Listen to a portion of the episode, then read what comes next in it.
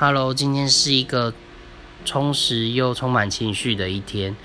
因为中午我离开公司后，我就一直在外面奔波，带客户看房子，寻找屋主，收集屋主的资料，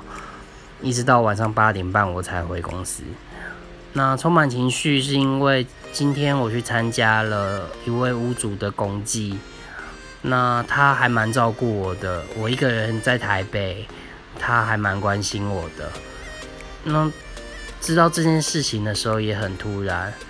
那没想到参加完公祭之后，我划了一下脸书，发现我曾经有一位老师，他的儿子很年轻，才二十一岁而已，然后这几天也过世了。